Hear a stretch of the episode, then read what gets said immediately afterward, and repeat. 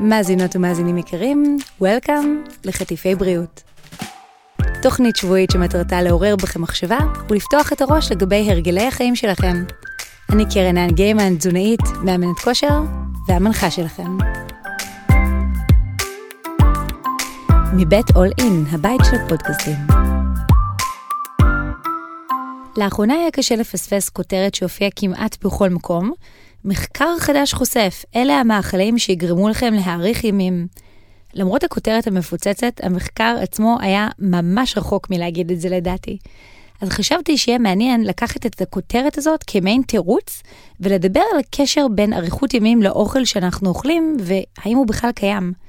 כדי להוציא לפועל את השיחה, החלטתי להזמין לכאן את המרצה האהובה עליי מהתואר, זו שכל שיחה הייתה הופכת להיות סופר מרתקת, דנה ויינר, מנהלת המחלקה לתזונה בשיבא. היא נענתה להזמנה, אבל הציעה שיחה מרתקת אפילו יותר. אולי נדבר על אריכות ימים אל מול איכות חיים מיציאה? וכן, כך היה. על הפרק הזה אני ממש אשמח לשמוע את דעתכם, אז פשוט כתבו לי באינסטגרם כשתסיימו להאזין. מה חשבתם? דנה, מה העניינים? תודה רבה שהסכמת לבוא היום. הייתה לי ברירה? לא. אוקיי. מעולה. יפה. אני uh, פניתי אלייך ואמרתי לך, דנה, בואי נדבר על אריכות ימים. ואז אמרת לי, תשחררי אותי קרן, מה, מה, מה אריכות ימים עכשיו? את באמת רוצה לגרור אנשים למאות שנים של חיים?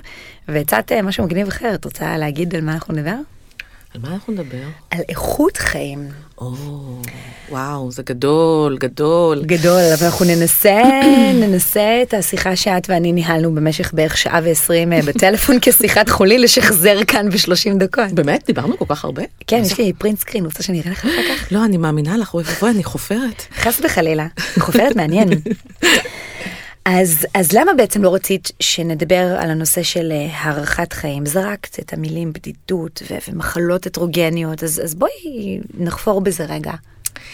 תראי, זו תפיסה שלי של חיים, אני לא חושבת שכולם אה, חיים את אותם חיים כמוני. אני, גם מתוך חוויות אישיות, אני דיאטנית המון שנים בבית חולים, אני רואה חולי וכאב וצער ותקווה וייאוש, ו, והרבה פעמים אני חושבת שאנשים אה, חיים על איזושהי...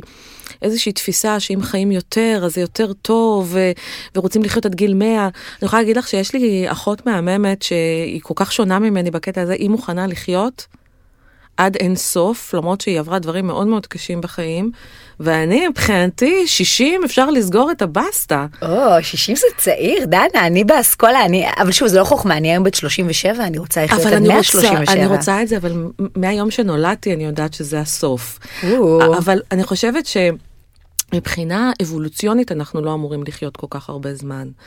זאת אומרת, הגוף שלנו לא ערוך לזה, זאת אומרת, אם עוד כמה זמן, נגיד, אני אתחיל לפתח איזה מחלות, אולי קצת סוכרת, אולי קצת לחץ דם, דברים כאלה, אז אה, אתחיל לקחת תרופות, וזה יאריך את חיי, זאת אומרת, ב...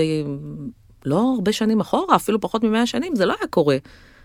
הייתי מתה, אוקיי? תוחלת החיים לפני 100 שנים הייתה 65, זאת אומרת, זה היה מוסדר מאוד טוב עם הנושא של הפנסיה, לא היה צריך לשלם לי. אבל לא היינו מגיעים לגיל של פנסיה. אמ, אני חושבת שמה שקרה בשנים האחרונות זה באמת שאנחנו מטפלים מאוד מאוד טוב. זאת אומרת, יש לנו כל מיני פתרונות למחלות שלא היה פעם, וכשאני מדברת אפילו בפרספקטיבה של 20 פלוס שנה שאני דיאטנית, אנחנו מטפלים היום באנשים הרבה יותר, עם מחלות הרבה יותר מורכבות, הרבה יותר קשות.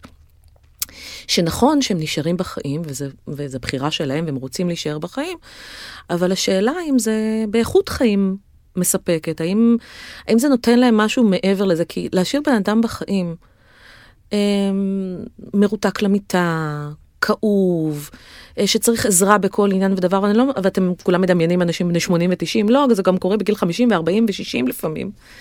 אז אני אומרת לעצמי, בשביל מה? זאת אומרת, אז אני, אני חושבת שמה שאנחנו לא שמים עליו מספיק דגש זה באמת על האיכות חיים שלנו, על הבחירות שאנחנו עושים בחיים, איך לקבל החלטות, מתי לעשות את, ה, את הדברים בזמן הנכון. אני, יש לי תיאוריה אחרת, אני חושבת שבגיל 45, זה בגלל שאני בדיוק אה, חגגתי לפני שנה את זה, עכשיו אני עוד מעט חוגגת את 46, אני חושבת שצריך לצאת לפנסיה בין גיל 45 ל-55-60, ואז לחזור בחזרה למעגל העבודה. וואו, לקחת הפסקה. כן, לעשות את כל הפן עכשיו כשלא כואב, לא, לא כואב לך כל הגוף, הברכיים, הרגליים, הידיים. שיניים, מתחיל כל מיני סרטנים, כל מיני שטויות. אמ, אבל אה, זה לא, כנראה שזה לא, מבחינה כלכלית כנראה זה לא עובד לאנשים, אני חושבת שזו פרדיגמה שקשה לשבור אותה. יש אנשים שעושים אותה. יש אנשים שיש להם את האפשרות הכלכלית לעשות את זה. בדיוק, יחידי סגולה וכאלה שתכננו את זה מראש אולי. אנשים מאוד מאוד אמיצים, שלא כן. מפחדים מלא להיות במיינסטרים, בזרם של החיים הכל כך קשים ומורכבים. בדיוק שמעתי מישהו, או מישהו כתב או אמר, הוא אומר, אני לא תכננתי לחוות כל כך הרבה חוויות רעות בחיים, את יודעת, גם הקורונה, גם המלחמה עכשיו באוקראינה, כאילו, אני לא, זה לא היה בתכנון, זה לא היה בלוז. אה, אני חושבת על מלכת אנגליה, תמיד היא עולה לי לראש. או, מלכת אנגליה זו דווקא דוגמה טובה, יש שיגידו, כי היא עדיין אה, איתנה, והתגברה לאחרונה על הקורונה, נכון. וכו' וכו', אז, אז מה יש לך לומר? אבל מלכת אנגליה עטופה. במיטב של המיטב, של רופאים, של אנשים שדואגים לה, היא לא עשתה שטויות, היא בטח לא ישנה במהלך חייה, לא נתנו לה לעשות שום דבר fun, אז אני לא יודעת, יכול להיות שהיא לא אכלה. גם, אז היא שמורה מאוד טוב. אני מתה לדעת מה היא אוכלת. דנה, מה היא אוכלת? את חייבת לדעת. היא כנראה- אוכלת, היא שותה כנראה הרבה תה, אני יכולה לנחש כמו בריטית טיפוסית, דווקא התזונה הבריטית היא לא, זו תזונה מזינה במיוחד, ממש לא, אבל אני בטוחה שהיא לא אוכלת תזונה בריטית טיפוסית. כנראה שלא, וכנראה שמאוד מאוד שומרים עליה, ויש לה רפואה טובה, ואני חושבת שבעולם שלנו גישה לרפואה טובה, או רפואה מונעת טובה, היא הסוד בעצם לא רק לאריכות חיים, אלא גם לאיכות חיים, כי אנשים יכולים להאריך חיים גם עם... גם עם, עם, עם מצבים רפואיים מאוד מורכבים, מאוד קשים. אני דיאטנית שעובדת בדיאליזה, יש לי מטופלים, בני 80, בני 90, יש לי גם בני 20 וגם בני 30. אז אני אומרת שוב, יש לנו פתרון היום כמעט לכל דבר, עדיין אנשים מתים, אנשים תמיד ימותו וזה בסדר, אבל אני תמיד מסתכלת באיזה איכות. מה, מה אתה חווה בחיים שלך, וגם גם איכות זה עניין מאוד מאוד סובייקטיבי. כי למישהו אחד, אה, אני אגיד, הוא, אה, אני מורידה לך עכשיו את הזרת, ונגיד, נו, אני לא יכולה לחיות בלי זרת. זה סיפורה של שפחה, זה סיפורה. של שפחה, אוקיי. במקרה שלי זה אם מישהו יוריד לי את הלשון. אה, לא, דנה, את ואני, אם מורידים לנו את הלשון, לא, אנחנו סוגרות את. אפשר- זהו, אין-. טעם. ניר מהנהן, גם לך אני אוריד את הלשון, ניר, זה יהיה קשה. אפשר, אפשר ללכת הביתה. אני רוצה רגע אבל להיכנס ולשאול אותך משהו. את אומרת אה, איכות חיים והדרך שבה אתה רוצה לחיות. אה, ובואי ניקח דוגמה שאת מאוד אוהבת. כאילו אני מנסה לעשות את זה שיחת חולין אגבית, אבל לא נעים לי כי, כי דיברנו על זה לפני, אז זה לא אגבי. מדונה נראית נהדר, רוקדת על הבמות, נראית אש. חיה חיים ארוכים. טוב, היא, היא, היא? היא, היא, היא חצתה את הגבול שאני ייעדתי לעצמי, שאנשים נורא נעלבים כשאני אומרת להם את זה, במיוחד אם הם כבר בני 60. דנה, אני אחזיק אותך פה איתנו הרבה, שתדעי לך, את לא תלכי ב-60, אני אחזיק אותך עד 80, אנחנו נעשה פודקאסטים בגיל 80, את תראי, אני אגיד לך, אמרתי לך, אמרתי לך. אם זה יקרה, זה יקרה, אני לא אעשה את זה בכוונה. אה, אבל אה, אני חושבת שבדיוק היה איזה שיח על נושא שמדונה מדונה הייתה הדמות היחידה שהרצתי בחיי. וואלה. ממש, אני לא מעריצה דמויות, אין לי דמות לא להרצה. מתאים לך להריץ. נכון, אני לא, אבל תמיד בתור זה הייתי חייבת מישהי. אמרתי, אם כבר מישהי אז היא אישה, ובאמת היא הייתה דמות מאוד מרשימה בעיניי, כי היא קבעה טרנדים. קבעה טרנדים גם באופנה וגם במוזיקה, וגם היו בה הרבה מאוד עוצמות בבחירות שלה בחיים האישיים. הכל פורץ דרך, היא הראשונה כן. שעלתה לבמה עם חזייה. נכון. וחזיית שפיצים, היא- ממש. היא עשתה- היא עשתה הכל אחרת, הספר, את יודעת, הייתי בת אה, 16 או 17 שיצא הספר שלה, סקס, וכל החברות שלי אספו את הכסף וקנו לי, כן? זה, זאת רמת איזה כיף לך, ההרצה. אפשר להלוות אותו? אפשר להשאיל הוא אותו? אצלי בבית עדיין כל כך הרבה שנים, יש לו כמה? לא, אני לא רוצה לעשות חישוב. אה, בקיצור, אז אה, שמור היטב בתוך הניילון שלו. אה, ואני חושבת שאחד מהדברים שהעולם הזה גם מחייב אותנו במיוחד כשאתה מפורסם וסלב, זה להישאר צעיר. ואני חושבת שיש פער מאוד מאוד גדול בין איך שאתה נראה, חיצונית, mm-hmm. לא משנה אם זה בא לך טבעי או בעזרה, ושוב, אני אגיד, אין לי שום התנגדות, לא לניתוחים ולא לבוטוקסים ולא זה, אני חושבת שכל אחד צריך לעשות את מה שנעים לו ומה שטוב לו, לבין מה שקורה בפנים. ו... ובתוך השנים האלה זה מדהים לראות שמדונה בעצם מבחינה בריאותית היא לא בשיאה, היא הרבה שנים, היא הביאה את הגוף שלה לקצה, מבחינה ספורטיבית, כן, ריקודים. כמו ו- רקדנית אגב, כן, בבלט כן. הבולשוי למשל. כן. ו- והגוף שלה, את יודעת, הגוף שלה אומר משהו אחר, היא מתפרקת. כן, היא עברה ניתוח בירך. נכון, וזה. החליפה ירך. החליפה ירך. הרבה לא יודעים את זה. כן, זה- כן. זה לא מחצנת. כן, החליפה את המפרק ירך. בטענה אמרו, גם כנראה תוצאה של שחיקה של שנים של ריקודים, וגם כתוצאה כנראה מהשתלים הלא פרופורציונליים שהיא שמה ב- בישבנים שלה. שזה היה mind blowing, כי אני באמת לא ידעתי על הסיפור הזה, אבל אבל זה יכול להיות שזה גם תיאוריה, אז אני לא יודעת להגיד. זה לא- נכון. זה לא פורסם ב New England Journal Medicine, אז אני לא יודעת להגיד אם זה מדעי. עוד לא, עוד לא פורסם, אבל לצורך העניין, אני לא היחידה, קים קרדשיין ו- ורבות אחרות, לא, בעצם קים אולי זה טבעי, לא יודעת, יש נשים ששמות? שתלים בישבן, וזה באמת, כשעושים את זה בחוסר פרופורציה למפרק הירך, זה יכול באמת לגרום נכון. לשחיקה. זה, זאת, זאת הייתה הטענה שזה לא היה פרופורציונלי לגוף שלה וכנראה שזה גרם לשחיקה יכול להיות שזה גם גרם לדברים אחרים זה שתלי סיליקון אז הרבה פעמים יש דליפות או דברים כאלה יכול לעשות דלקת ו, ו, ואני אומרת לעצמי זה תמיד הפער הזה בין איך שאתה נראה לבין מה שהגוף שלך אומר לך this is it. אוקיי? אני לא אומרת שנשים צריכות לסיים את חייהן בגיל אה, אה, שנגמר להם המחזור ויאללה סיימנו את תפקידנו אנחנו לא במקום הזה אבל אני חושבת שגם צריך ללמוד לקבל את מה שהגוף שלנו יכול לעשות או לא לעשות ובהתאם לזה להתנהג אליו אני חושבת שהיא התעללה בו קצת לאורך השנים. יכול אה, להיות. ואני חושבת שהרבה פעמים אנשים כל כך אה, נואשים להישאר צעירים ולהיראות צעירים, הם לא מקבלים את הפער הזה בין מה שהגוף שלהם מסוגל. אני קמה כל בוקר עם כאב בברך ובא לי למות, אבל, אה, או שאני מתחילה לעשות קרחצנים והרעשים כאלה, וזה, אבל, אבל אני אומרת, מה, אני בת 27, זה לא יכול להיות שכואב לי. לגמרי מנטלית 27. לגמרי, אבל זה בדיוק העניין, זה הפערים האלה. ואז אני אומרת, בוא נדבר על האיכות של מה שאני יכולה לעשות בחיים שלי.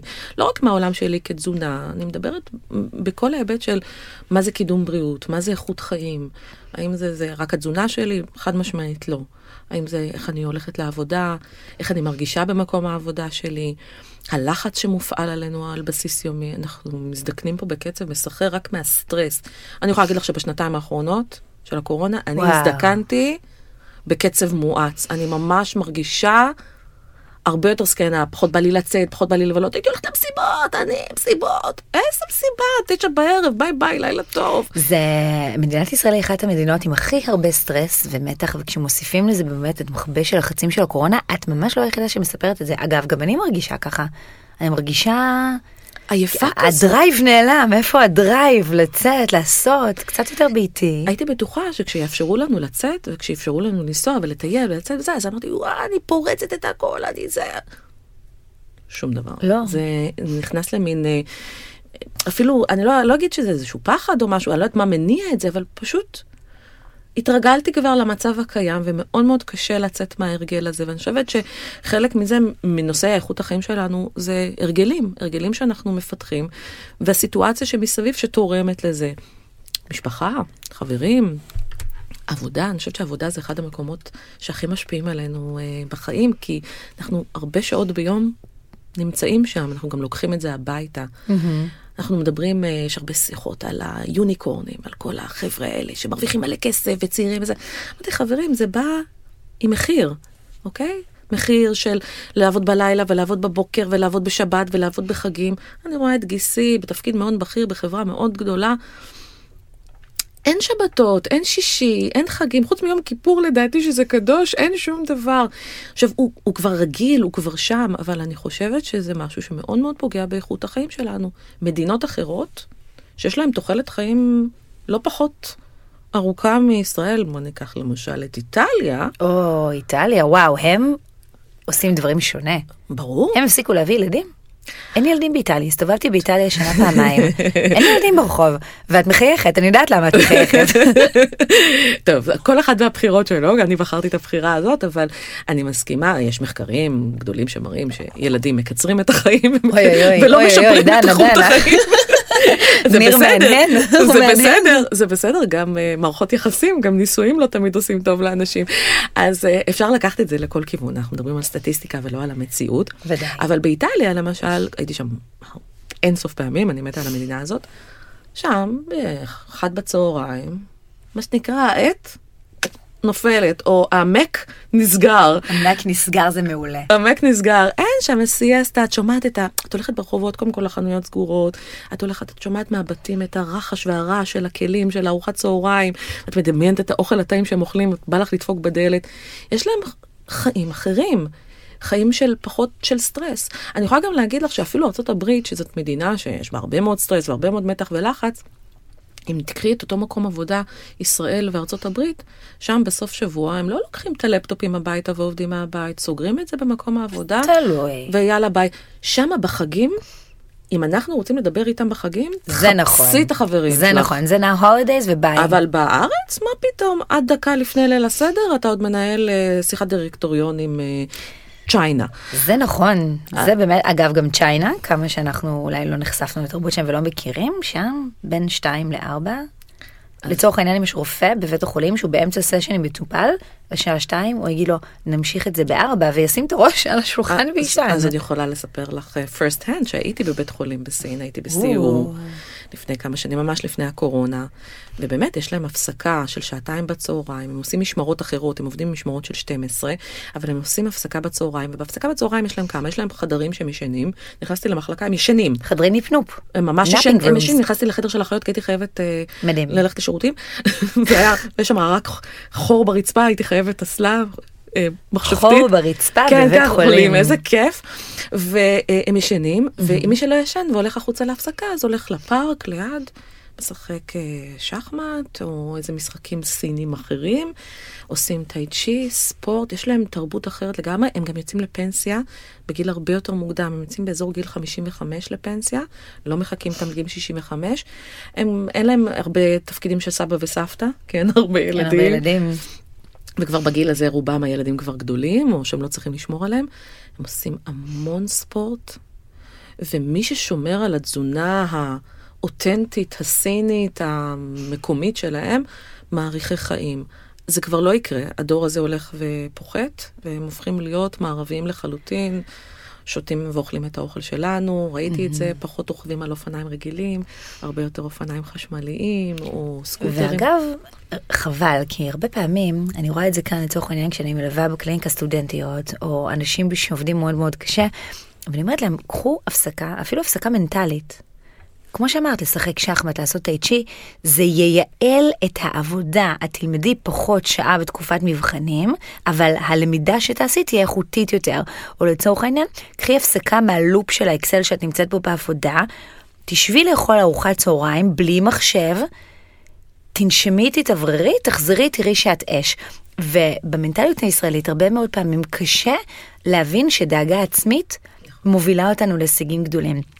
ואז אני רוצה בעצם לחשוב ביחד איתך, הרבה פעמים ב- בישראל בעיקר יש את הגישה הזו של אני הכל או כלום, אוקיי? ואני בכוונה עושה את הקול הזה, כי, כי סליחה, אני לא יכולה לשמוע את זה יותר, את האני, אני הכל או כלום. וכשאת מדברת על איכות חיים, אז, אז יש פה רבדים לדבר הזה. אז זו שאלה קצת פילוסופית, לא יודעת, מה נראה לך הדבר המינימלי לצורך העניין שאפשר לעשות בעולמות התזונה שלנו כדי להשיג שיפור משמעותי באיכות החיים שלנו? אז קודם כל, אם אתה לוקח לך הפסקה בבחירה של מה שאתה אוכל, זאת אומרת, לחשוב לרגע. אני תמיד אומרת, אני, תמיד המשפט המעצבן של דיאטנט, אל תלך לסופר רעב, זה כל כך נכון, זה כל כך נכון, אני קונה לא כל כך הרבה את שטויות. אתמול עשיתי את זה, עשיתי את הטעות הזאת, נכנסתי לסופר, הייתי רעבה, הייתי במאנץ' למשהו מתוק, התפתיתי וקניתי את הוואפל הכי מגעיל בעולם, זה ביאס לי את הכל.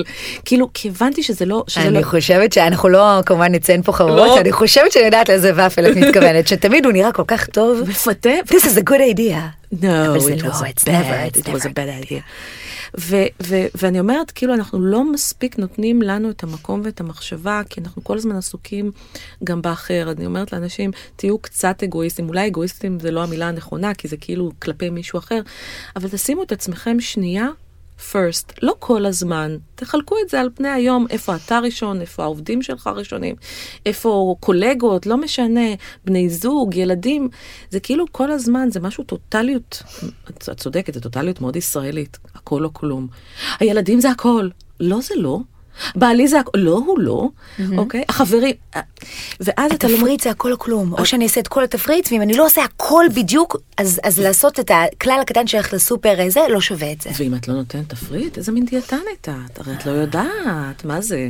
מה זה, באתי בשביל תפריט, את לא נותנת לי. אז אני אומרת לו, רגע, קודם כל שינינו את השם, קוראים לזה מרשם תזונתי, אבל בוא נתקדם. אמ, ומעבר לזה, אני אומרת לו, אני יכולה לתת לך, אבל זה יחזיק מעמד. שבוע, שבועיים, שלושה, חודש אם אתה ממש ממש מצוין. בוא נדבר על דברים שאתה יכול לעשות שינויים קטנים כדי שזה ישנה לך לאורך זמן, שזה יהיה משמעותי, אפילו עד כדי כך שתשנה את זה לבני, לבני הבית או לחברים, תעביר את המסר הזה אני הלאה. אוהבת את זה, תהפוך להיות שגריר. נכון? והדברים הקטנים האלו, מלבד העובדה שהם מאוד מאוד משמעותיים, לצורך העניין, לאכול ארוחת צהריים בצלחת ולא בתוך הטייק אווי, בשולחן אחר משולחן העבודה. עזבי שתזונתית זה יותר בריא, אגב, גם לירידה במשקל, נכון? כי נסבע יותר מהר ונאכל פחות, אבל ההבדל של איך ההתנהגות אכילה שלנו תשפיע על יתר היום.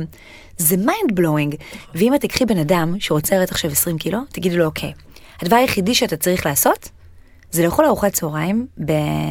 בשולחן נפרד מעבודה בצלחת. את לא דיאטנית רצינית, את לא דיאטנית רצינית. אבל אנשים לא מבינים שהדברים הקטנים האלו, הם באמת משפיעים בתמונה רחבה יותר.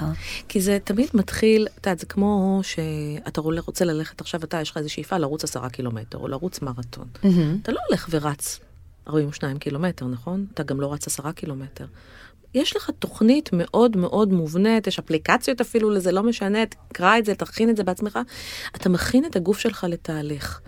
כי אתה לא יכול להפוך מבן אדם שאוכל בצורה מאוד מסוימת, וזה לא קשור אם זה השמנה, או טיפול במחלות כליה, או סוכרת, לא משנה. תקחי מה שאת רוצה, את כל התחומים שאנחנו נוגעים ומטפלים בהם, גסטרו אפילו. אתה לא יכול לקחת ולעשות לבן אדם שינוי של 180 מעלות, גם הוא, אפילו שהוא בא, אני רוצה לשנות, אני החלטתי, אני עושה את השינוי, ובסופו של דבר הוא נתקע כי, כי השינוי היה קשה מדי, בלתי ישים, אתה לא יכול לרוץ, מה שנקרא ספרינטים כל הזמן, זה מעייף.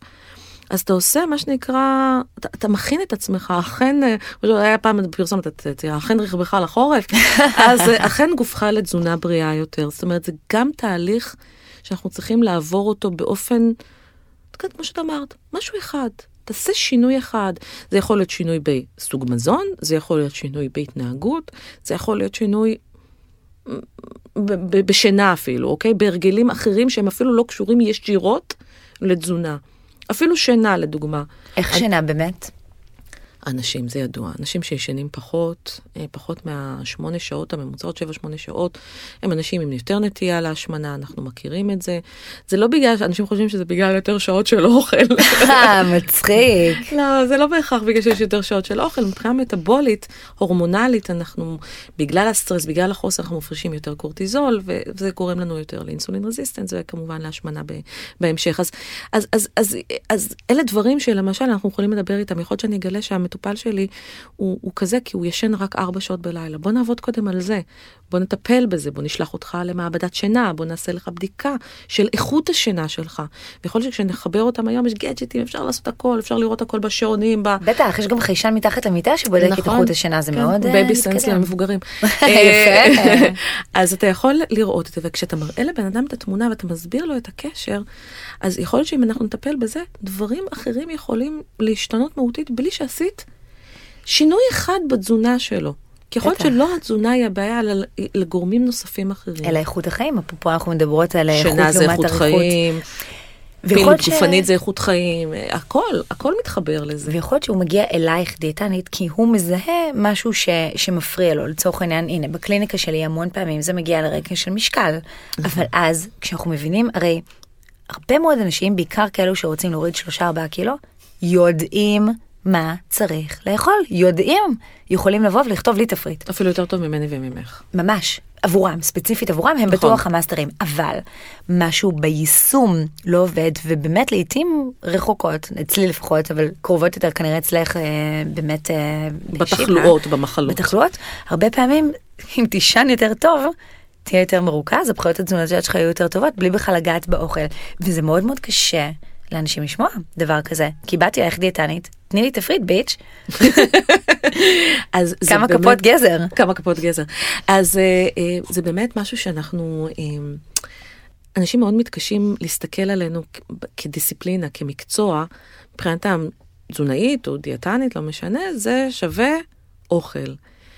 ואנחנו כל כך עוטפות אותם מסביב בכל החוויה האישית שלהם. אני, אני מטפלת במטופלי דיאליזה 20 שנה, יותר או. מ-20 שנה, כן. יש לי חולים, מטופלים מאוד מאוד ותיקים. אני לא זוכרת מתי הפעם האחרונה דיברתי איתם על אוכל.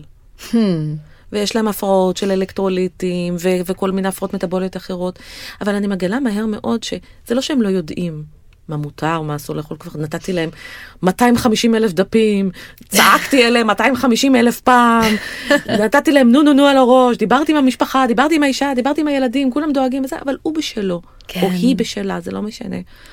ואז אתה מנסה להבין מה, מה גורם, מה יביא אותם לשינוי הזה. ואז לפעמים אתה מדבר ואתה מבין שזה איזושהי מצוקה רגשית, שזה איזושהי תחושת, אה, מה שנקרא סוף העולם, אין לי למה לחיות, אין לי למה להתקיים, אין לי בשביל מי לעשות את זה. ואתה מבין שהבן אדם שם את עצמו במקום מאוד מאוד נמוך מהבחינה האישית, הוא לא מסוגל אפילו לדאוג לעצמו. המטרה שלך, שלי, כמטפלת, עזבי שנייה כדיאטנית, כמישהו מהמם. שמטפל באנשים, זה להגיד להם, אם אתה לא תדאג לעצמך, אף אחד לא ידאג לך. לא עכשיו, לא בסוף החיים, ומי שמאמין גם לא בעולם הבא. אז, אז זה, זה, זה, זה, אנחנו- אני קוראת לזה כל הזמן self-care, self-management. אני צריכה לתת לך את הכלים לטפל בעצמך, כדי שהאיכות החיים שלך תהיה אחרת. אם זה בשליטתך, זה איכות חיים הרבה יותר גבוהה מאשר שאתה נותן למישהו אחר לנהל לך את האירוע הזה. מהמם. יש לי משהו קצת מורבידי להגיד, אנחנו אה, מאוד אני כאן בין מורבידי. לאופטימי, זהו. אבל מצד שני גם צריך שיחות כאלו. אמ, היה לי, אה, בתקופה שהייתי מאמנת כושר אישית, היה לי מתאמן אישי, שהתחיל אה, להתאמן אצלי בגיל 87, אחרי שהוא לא עשה ספורט מעולם. איזה כי- חמוד. כן, ממש חמוד, וגם הוא היה צלול וזה, והוא החליט שהוא רוצה אה, לקחת את הבריאות שלו בידיים. אגב, הוא פיתח מסת שריר, למרות כל השקרים שמספרים שלא ניתן לפתח מסת שריר, פיתח גם פיתח. ויום אחד, בעודו הולך על המסילה, הוא אמר לי משפט שהוא מובן מאליו, אבל היה לי mind blowing. זה מתחבר למה שאת אומרת. הוא אמר, אתם הצעירים חושבים שאם תזניחו את עצמכם, תמותו מוקדם. אתם לא מבינים שאתם יכולים להאריך ימים ולהיות מאוד מאוד חולים. וזאת בדיוק הנקודה שנראה לי מחברת את השיח שלנו כשתי אה, תזונאיות לנושא של אה, אריכות אל מול איכות. נכון. כי את רואה מאוד את העולם היחסית היותר בריא, ואני רואה את ה- בדיוק את הקצה של העולם המאוד מאוד חולה. אז יש לי גם, את יודעת, ה- ה- ה- אני אומרת, הפריזמה שלי מאוד צרה, ושלך היא גם נראית אחרת. אני, כאילו אני לא אבל רואה לא. אנשים בריאים, אני כל הזמן רואה חולים. כן, אבל את אני רואה חולים. אני רואה אנשים שהם צעד מלפני להגיע אלייך למחלקה.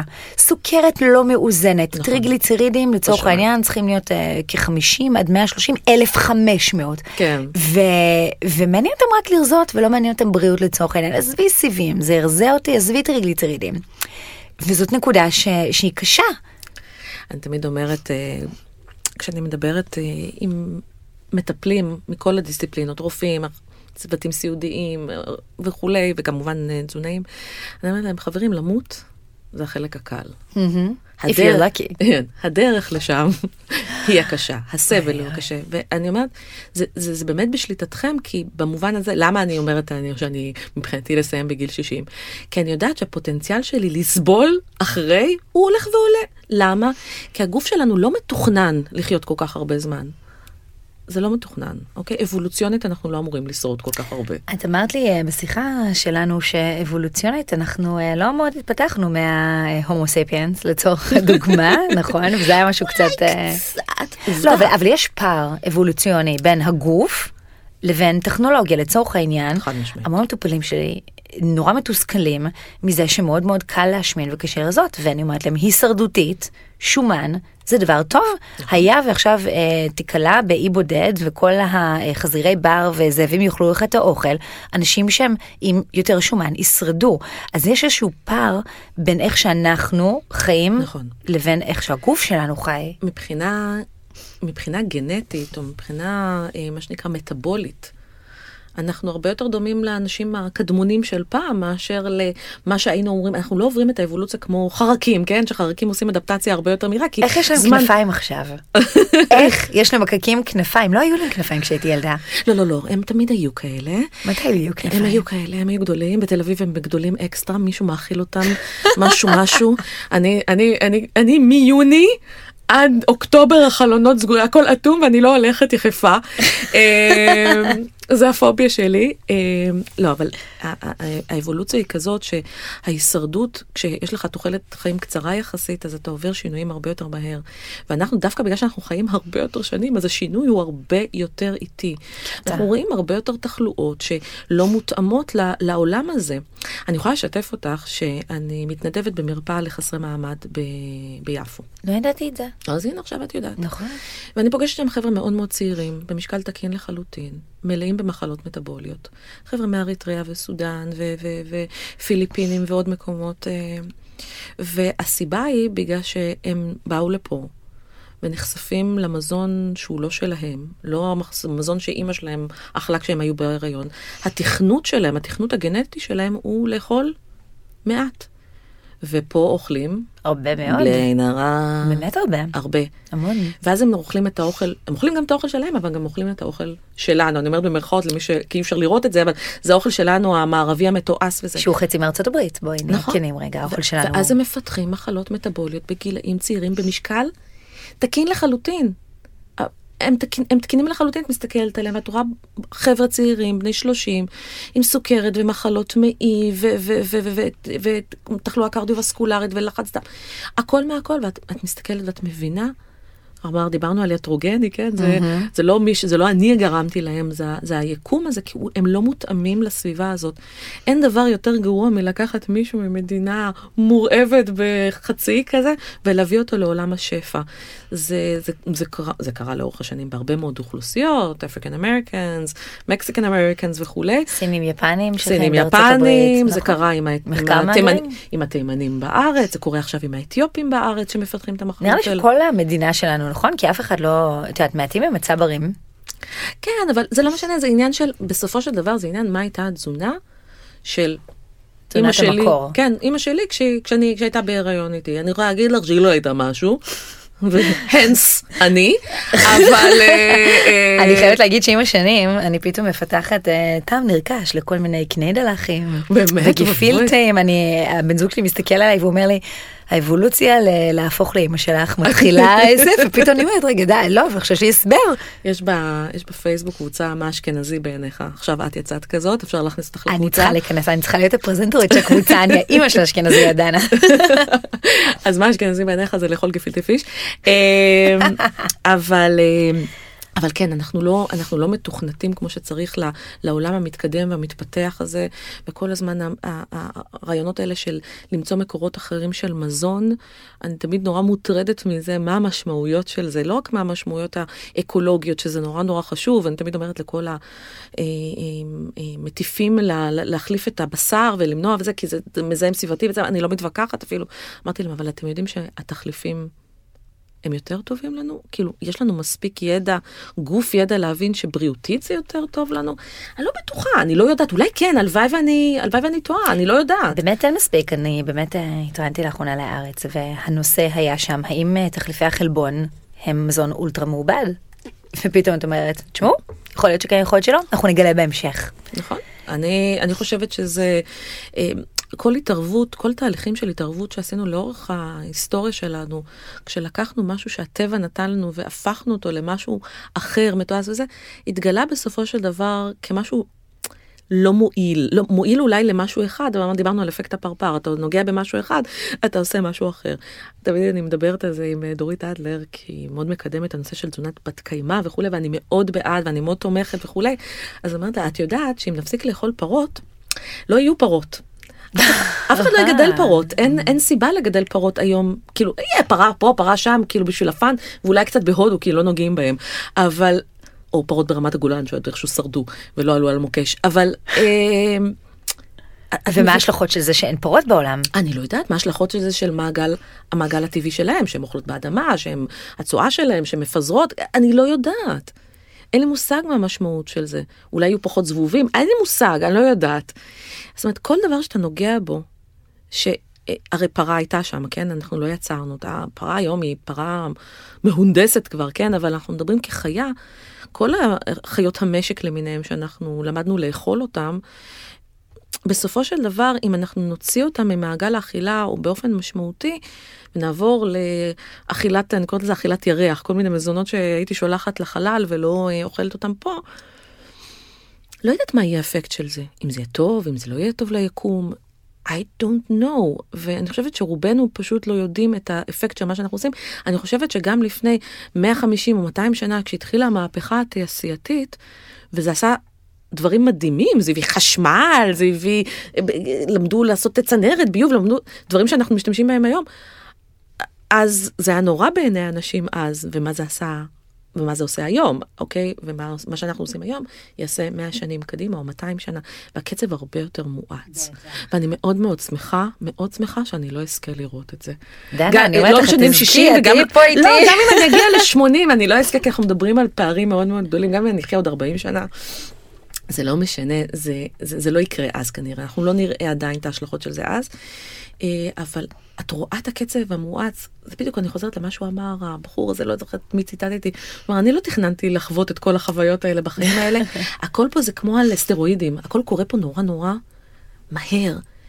שינויים כאלה, ש, ש, שיכול להיות שגם, ואז האבולוציה לא מנצחת פה, היא מפסידה כאן, כי אנחנו נשארים מי שאנחנו מטאבולית. ו... והעולם רץ קדימה, ואנחנו לא ערוכים לזה עדיין, לדעתי. שזה פשוט משפט מדהים, שבמקרה צלח, הוא נראה לי מסכם את כל הדיון שלנו. את יודעת, הרבה פעמים בפודקאסט הזה מאוד מאוד חשוב לי לסיים עם action uh, item, מה עכשיו? וכאן לקחנו כיוון קצת אחר. אמרתי לך, דנה, בואי נדבר על uh, מאכלים שיעזרו לנו להאריך ימים. אמרת, עזבי אותך להאריך ימים, בואי נעזר לרגע דיון פילוסופי.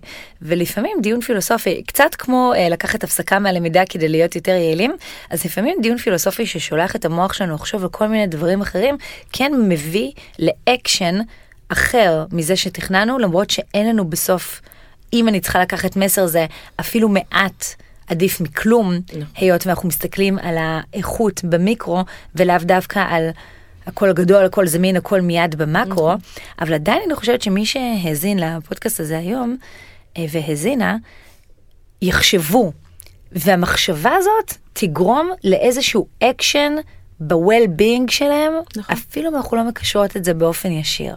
לתזונה חד משמעית. אם זה יכול להיות כל שינוי הכי קטן שאתה עושה לעצמך, שאתה מקבל החלטה, אני, אני חייבת להגיד שאחד הדברים שלמדתי אה, בחיים, זה שכשאתה אומר לעצמך שאתה רוצה לשנות, זה לא מספיק. Hmm. אתה צריך להגיד את זה בקול רם. יש משהו בסביבה, בחוכמת ההמונים הזאת שעוטפת אותך, שאומר, הנה, אני נכנס לתהליך, כולם עכשיו עוקבים אחריי, כולם יודעים שאני רוצה חופש, שאני רוצה לרדת במשקל, שאני רוצה להתחיל לעשות ספורט, שאני רוצה לישון יותר טוב, כל הסביבה תתגייס לתמוך בתהליך הזה, ואתה לא תהיה בו לבד. וכל אחד גם יבוא ויגיד לך, ואולי תשמע תוך כדי זה גם איזושהי עצה טובה ממישהו אחר שחווה את החוויה הזאת. תמיד אני אומרת גם לצוות שלי, תגידו את החלומות שלכם, דברו אותם בקול רם, תגידו את השאיפות שלכם. זה יגיע למישהו, מישהו יקשיב, וזה יקרה. וזה, אה, ואני באמת באמת באמת מאמינה בזה, ואם מדברים על הפסקה, אני בתואר הראשון שלי בלימודים, עשיתי בדיוק מה שאת אמרת. כשלמדתי לבחינות אינטנסיבי, אינטנסיבי, מ-4 עד 5, היפים והאמיצים. איך אני אוהבת היפים רגע של שאיבת טמטום קשה לתוך הזה. לא רציתי, לא רציתי לחשוב על כלום. כלום, כלום, כלום, כלום, כלום. רציתי להיות, איך זה היה, ריץ' וברוק. פנטזיה מהממת. הם עוד שם, ולאחרונה, יש פרקים חדשים, דנה, ולאחרונה רידג' אמר שיש לו פגישה עם גל גדות, ולא האמנתי שהסדרה הזאת עוד קיימת. אני לא מבינה, אבל אם מדברים על אנשים משומרים בפורמלין, כן? וואו, ממש, אבל הנה, הוא בטח בהכל או כלום. דיאטת חלבונים בלי טיפה של פחמימה, כדי לראות יותר טוב בצילומים, בלי לחשוב על איכות החיים. אבל אני חייבת גם להגיד משהו על זה. זה העבודה שלהם. It's their job looking good. לטוב ולרע. נכון, נכון, שוב, זה כבר דיון פילוסופי שאנחנו יכולות להקליט עליו שמונה שעות, אה, האם אנחנו כחברה מאלצים אותם, או אם הם נכון. באמת צריכים, אבל זה באמת משהו ש... זה החברה, באמת, מה... זה, זה, זה, זה מה שהתרבות מאלצת אותם. אני תמיד בעד הטבעי. אני מסכימה איתך, דנה. כמה כיף שבאת היום. כמה כיף שהזמנת אותי. תודה רבה, דנה. תודה רבה לך.